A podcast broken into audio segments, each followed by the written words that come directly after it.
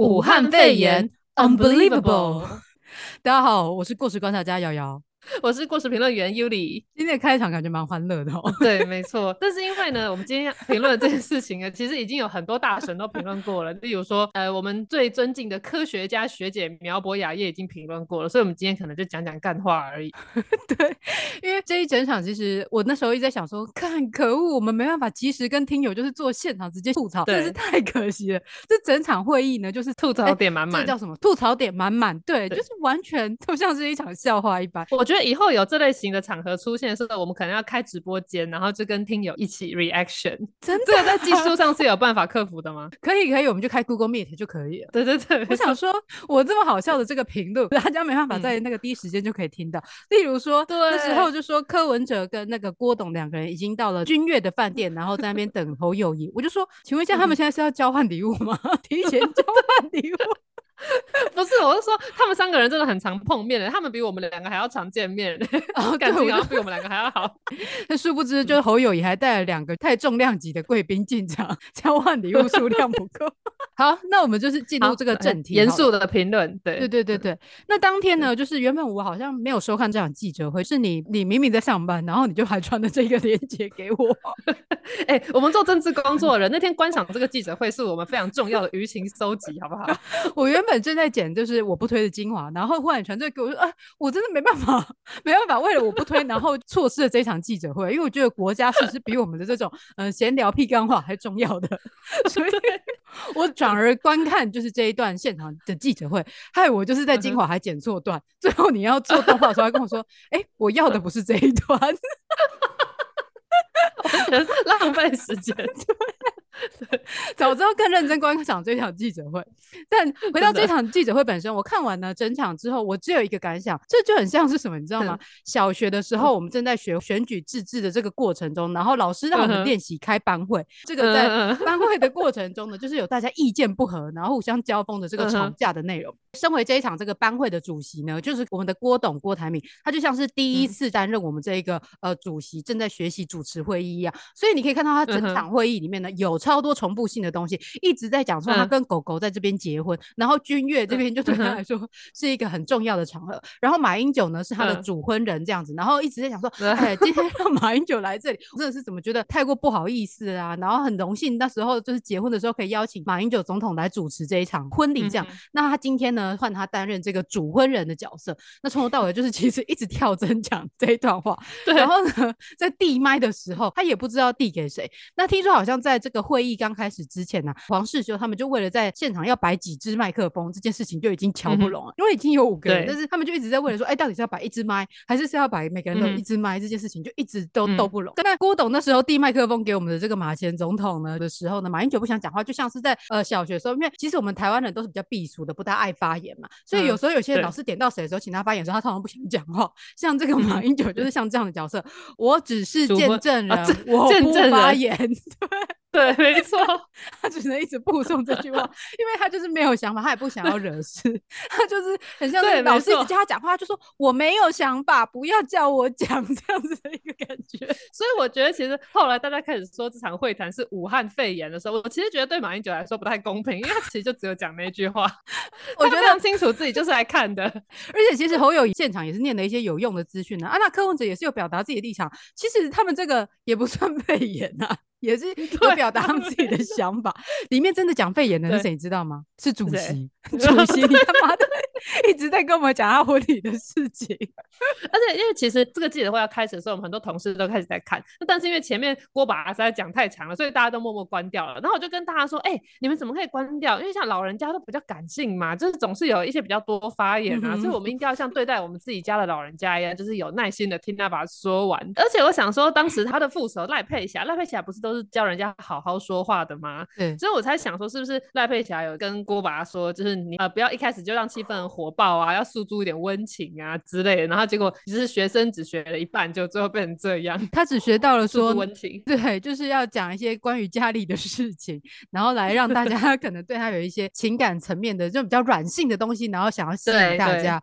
对，我觉得是这样。对，就变成废话。好的，节奏没有拿捏好。对，没错。那你觉得就是在开这场记者会之前，我们的郭爸他本身是不是本来就已经决定好好退选？我觉得不是。真的吗？可是我觉得没有啊，因为我觉得他在这个会议开始之前，其实他已经很久没有动作了哦，就是没有太大的动作。自从被查税之后就没有动作了，对对 对, 對哦，也是有可能啊。可是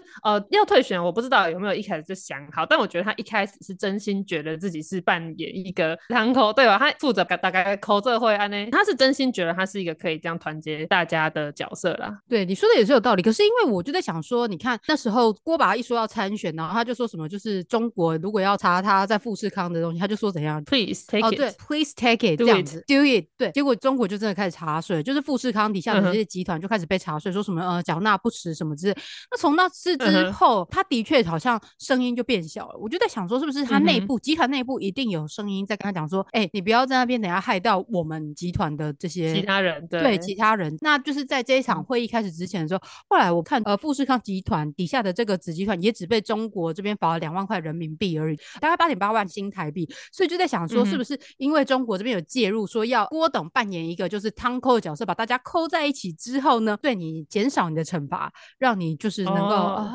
好好的退出，至少中国也有罚你钱，那我们也不失面子，然后你富士康也可以继续好好在这边经营、那我们的人民也不会因此而失业。就是中国可能也是基于自己的经济考量，所以呢就是没有真的重重的罚他、那就是可能双方都互相、根据我平时就是一直在看中国的影片，我是这样子想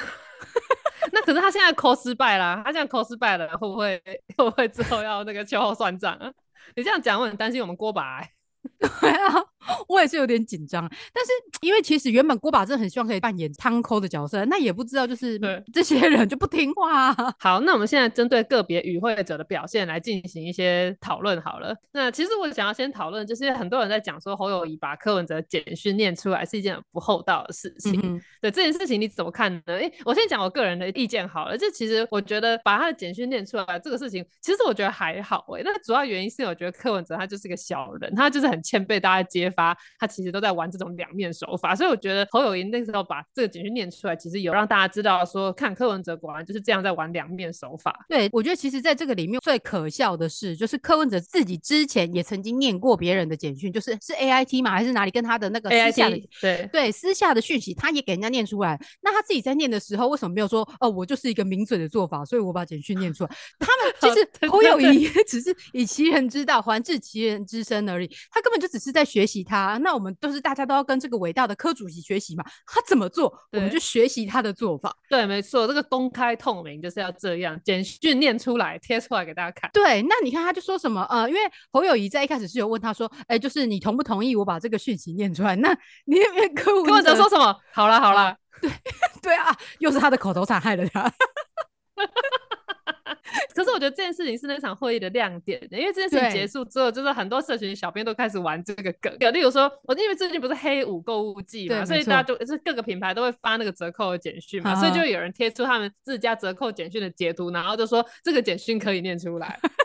所以他其实又让我们社群小编就是又跟风了一波。对，柯文哲他也有说什么，他那时候不是就在那边反驳说什么我同意你，但是要不要念就是是你个人的选择嘛，那你这样的行为其实就像名嘴一样。那有很多的柯粉们、他是说名嘴侧翼啊，对，名嘴侧翼，对，还有侧翼这样。对，那柯粉们就开始说，对，就是他同意你可以念出来，这但是要不要念这是你的格局。所以他们意思就是在说侯友宜的格局过小嘛，就是才会把这个简讯念出来、可是我们也经过你的同意的啊，或者是其实如果你柯文哲真的希望他不要念出来，你也可以就是想办法，就是说要在公开场合念出别人简讯是一件很没有礼貌的行为之类的就是你不要同意啊，你也不要拒绝啊，然后说你要确定你真的要这么做吗？但是这样子就有违反柯文哲所说的公开透明的这个政府、公开透明资讯的这个政府就违反了。 对，其实我觉得侯友宜这一招其实算是蛮高招的啦，他说要念出来，他现场问他要不要同意，他同意了就是被发现自己就是在玩两面手法。可是他不同意的话，大家就会觉得说你是不是心虚，你是不是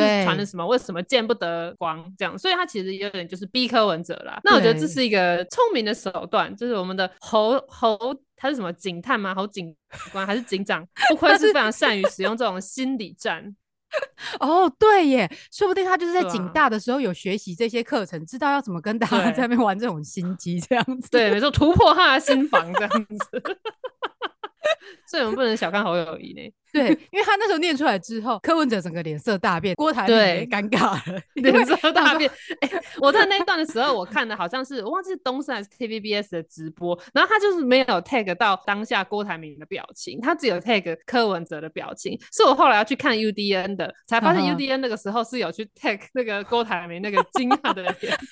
那柯文哲的脸臭的跟大便一样，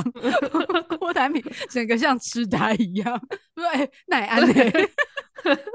我觉得那就是的确就是那一场记者会最大的亮点。但是我觉得其实啊、这一出戏里面、有一个小可惜的地方，就是我们的侯市长在这一场表演里面啊，我觉得他的演技已经很不错，但是可以在更精进的地方，就是他呢、太早藏不住笑意了。我觉得他就是因为一直觉得说自己握有这一张这个简讯的这个底牌，一直想要亮出他这张覆盖的牌，所以呢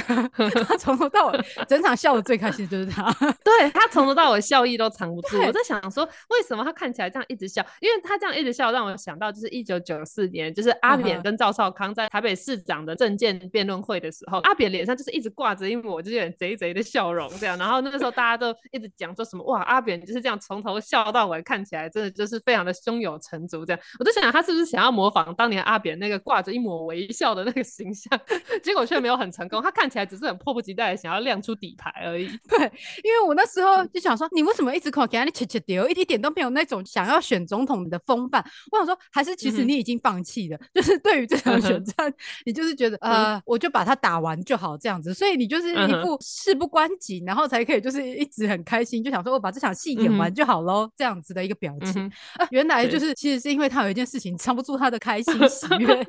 一直很想跟大家分享。因为那时候其实侯市长一直想要拿麦克风的时候，就是郭董一直没有让他讲话，一直说什么要马英九讲话， 对，但那时候就是其实侯友宜已经超想讲的了。对，那好不容易真的让他有机会拿到麦克风，他就要抢回他的这个话语权这样子。但我觉得呢整场记者会啊，其实蓝营的这边的那个收尾收得非常好，因为他最后是收在就是朱立伦在跟黄世修吵统计的这件事情，统计学。对对对对对，因为他就是黄世修在说国民党的民调造假这样子，那朱立伦呢、就是透过这一个可以愤怒的说你这个不实指控，然后这样子一个 drop mic， 然后就是一个帅气的大家一起走就是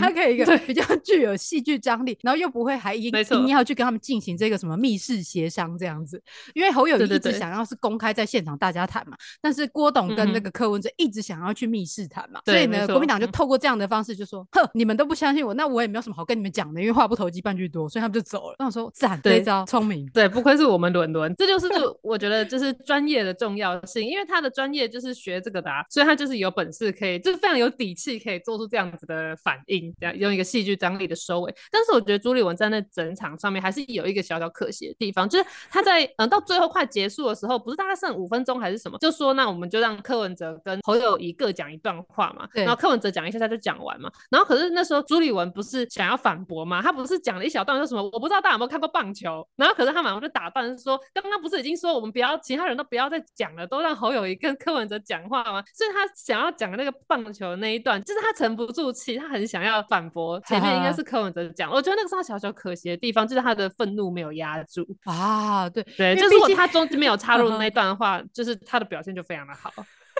毕竟他们已经在马办里面，就是马英九已经在那边等他们等那么久，然后他们到捐月的时候还坐在这个大会议室等了他们30分钟。要是我是马前总统，我是朱主席，我早就气疯了吧。对啊，可是你看马英九完全没有面露这个愤怒的脸色啊，这就是可以去牵回上次那个人间动物园里面有请到超大业，他曾经就是帮马英九排过行程，那他也发表他对于马英九的看法，就是马英九是一个相当好的演员，所以你可以看他在不同的地方扮演不同的角色的时候，他就是有做到他这个角色该做的事情。你看像在这一场里面、他说他只是一个见证人，的确他就是发挥他在当见证人这个角色，他没有做任何的发言，他也没有做任何的评论，因为他只是负责来见证这一件事情、到最后结局是什么，就是负责在那边签名压制的而已啦、所以他这个角色就扮演的相当之好。对，而且我其实觉得一个要做高位不管是老板还是政治人物的人都要有一个特质，就是要泰山崩于前而面不改色，然后不能很轻易的动怒，其实他不能够喜形于色啦，我自己觉得。对，的，的确没错。对，但是像这样子的形象就会被柯文哲诠释为很假，要像他一样想到什么就说什么，他觉得才是真实的表现。对，没错，你可以看出来那一场就是后面的时候，柯文哲其实蛮愤怒的。对，這個、没错。那这一场记者会啊，其实我觉得看他们在前面开的时候，我只想说，好像就是少了一个人欸，就是如果少那个人一来的话，这个会议就完满了，少了我们的这个民进党的，对。就好像这一场游戏他始终不在里面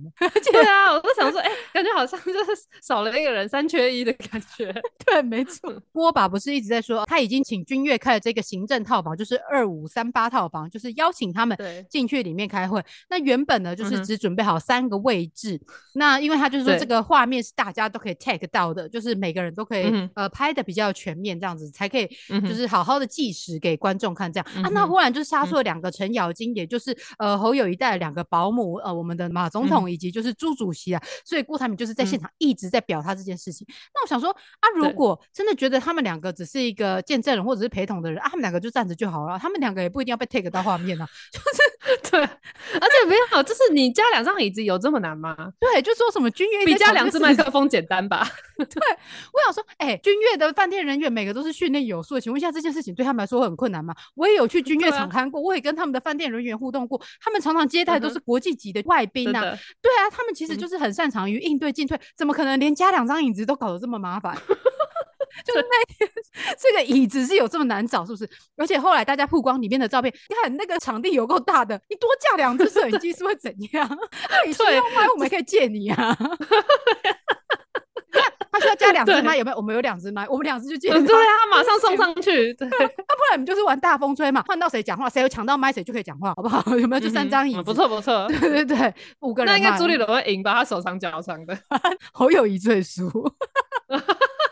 可是人家侯友宜是警察啊，他训练有素，对啊，搞不好他其实是最灵敏的。那我觉得应该就是郭台铭会最输，因为他年纪最大，他年纪大了。Anyway， 蓝白合终究还是破局了。可以看到，就是隔天的时候呢，柯文哲忽然携手吴欣盈吗？吴欣盈，对，吴欣盈去登记星光的公主。然后侯友宜，他就是携手的这个名嘴赵少康一起去登记了。这样，那这个结局呢，我其实还是有一点失望啦，因为我们的郭爸就是后来他发了一个在2点的时候发了一篇文字嘛，说他一切就是为了说要完成政党轮替来改变台湾嘛，他就说什么人退志不退 stop reset restart， 请问一下这到底要表达什么？就是意思他下一次还要选，他要直接帮宋楚瑜你我觉得你拿他跟宋楚瑜类比的话，我觉得你真的是对宋楚瑜的羞辱。我在羞辱宋楚瑜。对，人家你他妈他都选到最后一刻的，哪像郭爸他没有一次真的登记的对，他2次好像都是登记前就退了， 对不对？第一次是在国民党党内初选他没有上，然后他就是毅然决然的放弃。第二次呢是党内初选没有争取到名额，那他就决定要自己出来联署。对，联署选到底嘛。结果呢，看板一直挂，还是没有。计程车满街跑，公车也四处跑，我们都一直无处不看到郭爸。然后就你他妈最后郭爸跟我们说他不选，你知道我内心有多失望吗？有90几万的人去帮他联署成功，那你居然辜负这90几万人，就是对，我不懂啊。对，那这90几万人看有没有办法让他全部都转移回国民党？他的支持者应该是转回国民党吧？不会是转回柯文哲吧？你这个问题问得很好，我觉得应该是回到国民党这边。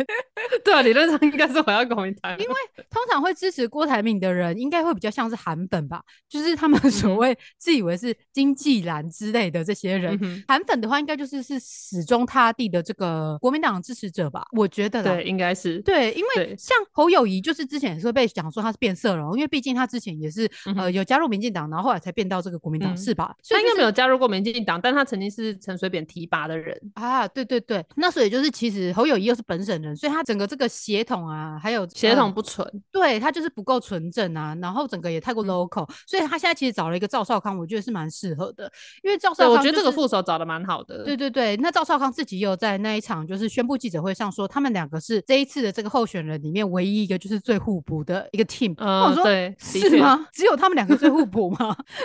其实其他组合也蛮互补的啊。对，没错。对啊，你看像柯文哲他们的话，就是他需要钱嘛，那星光这个需要补钱啊，他的金主对没错。那就是像那赖萧配，赖清德一直都被视为他是一个比较激进的台独分子嘛，萧美琴的话他其实给大家的形象就会是一个比较温和的，然后并且也熟悉就是台美关系以及中美关系的人，所以就是他可能就可以帮他让他呈现不那么的激进嘛，所以我觉得好像大家的确都是互补哦。对没错。不过赖清德是否是个激进的台独分子，大家可以去看彭博采访赖清德的那支影片，因为他有解释他的务实的台独工作者到底是什么意思。对，因为他在过去曾都是被视为是一个比较激进的人，但是因为人总是会长大嘛，就像是我们的柯主席其实现在就是他也不断的在变化当中，所以人都是会变的，那只是变好跟变坏而已。 对， 对没错，所以我们要看他比较近期的这些采访就会比较知道他们的两岸的主张是什么。对没错。我记得登记总统要参选的话好像要缴1500万的保证金嘛，所以我觉得就是柯文哲马上找吴欣颖应该是因为他才有办法马上拿出1500万吧，不然又会像他妹妹一样忘记带保证金然后要到处去凑好，这段是我们开玩笑不是认真对，因为其实吴欣颖在这之前就是几乎没有出现在大家的讨论范围内啊，所以他这次突然出现的时候我还是有稍微去查一下他过去的那个，然后就有看到一段他应该是在英国的国会吧，就是曾经好像是立法院派到英国国会那边去发言的，就其实看起来也是蛮有样子啦，然后他们现在就是都用这个来当做他们推吴欣颖的原因，就是说他的国际经验啊，然后那个外交经验啊其实很好之类，但在我心目中当然还是我们美琴是最好的，就国际经验上来看对没错。但是我也是蛮期待就是接下来的这个选举会如何发展啊，因为毕竟加入了名嘴赵少康这个讲话都随便喷的人，对感觉没错。我接下来很期待有没有就是副总统的辩论我觉得应该要办副总统的辩论比较好看我想要看萧美琴然后大战赵少康，然后还有我们星光小公主，对非常期待看到这个，对这感觉蛮精彩的没错。可惜赖佩霞没有要选了，不然还有一个他是教人家说话和表达的专家嘛，理论上如果他在的话我们的副总统辩论会很精彩。到底有没有副总统辩论这种事情啊？应该是没有吧，好像没有因为理论上副总统是备位元首对啊，还是我们可以就是请那个柯主席来提一下，就是说不然我们这次也来一个就是副总统辩论大会，因为毕竟他说副总统不应该只是作为一个备位元首嘛，对对对他应该也要有所作为对他觉得副总统可以监督总统所以不如我们就让每位副总统就是出来发表一下自己的高见，这样子我们不要每次都只看这些总统在那边讲干话啊，讲一讲之后如果总统真的不小心哪天挂了或者是出什么意外的话，我们怎么知道我们的副总统有没有能力啊？对啊没错，所以其实应该要举办副总统的辩论大会，好期待哦对看看赵少康在1994年输给阿扁之后有没有更加的进步，真的毕竟赵少康可是家人都希望他退出政治，那他是为了国民党然后才挺身而出的对，因为他怕中华民国要灭亡了，他1994年就说中华民国要灭亡了对，然后我们没想到中华民国苟延残喘至今，他可能又要再出来呼吁一次如果我是赵少康，然后我们真的有那个副总统辩论大会，我开场一定再大喊一次中华民国要灭亡了，唤醒大家那个历史的情怀因为你知道以前阿扁在选举的时候那个是全民对于政治的那个狂热那个能量是非常的强大的，他应该就要这样登高一呼去召唤回当年那个民众参政的那个热情对，这样我们的选战才会比较热对。好，虽然就说这一场这个武汉肺炎我觉得个人觉得就是蛮好笑蛮瞎蛮闹事的为我们这场选举增添了一些趣味性啊，跟一些亮点算亮点吧就是国际上来看的话会觉得怎么可以这么荒唐，那但是我最终还是希望说我们这场选举可以回归到就是对于台湾的这个未来大家还是可以不要走向这个综艺化好不好，就是不要变成分手擂台在这边吵架像小学生一样那我们就是回归还是讲到比较可能跟国际啊还有我们的国内的政治情势大家对于台湾这个未来有什么样的想象，我们可以回归比较理性的这一面好不好，理性科学务实 OK 好不好没错。但其实讲到这个理性我还有很多想论述，我后来仔细想想我觉得选举然后说要诉诸理性其实有点不太合理，因为选举这个事情本来就是感性占很大一部分，而且人类的行为可有90%是情绪跟情感去驱动的，所以我觉得他讲究理性会有点绑手绑脚，而且讲究公开透明其实也会有点绑手绑脚，会让有心想要用他的行为打脸的人找到很多的打点，像他在那边哭说他被突袭是不是就很不理性，你理性的人应该是要解决问题而不是在大众面前落泪对不对，那这是说不定是他透过理性的思考之后发现这个动之以情的方法是最佳的，所以他决定亮出这一张哭泣的牌哭泣牌所以你看是不是有很多可以讨论的，我们要再做一集来讨论理性这个问题，感性对对对好的，那我们希望下一集可以来录一个就是理性与感性之类的吧。对，之类的，没错。好的。但总之我觉得结束了武汉肺炎这个军乐会谈之后，终于一切尘埃落定，我们终于知道对手是谁了，所以大家就可以好好的来开始讨论了。感谢大家收听过时评论员与过时观察家在第一时间为您做出的过时分析，我们下集再见，拜拜。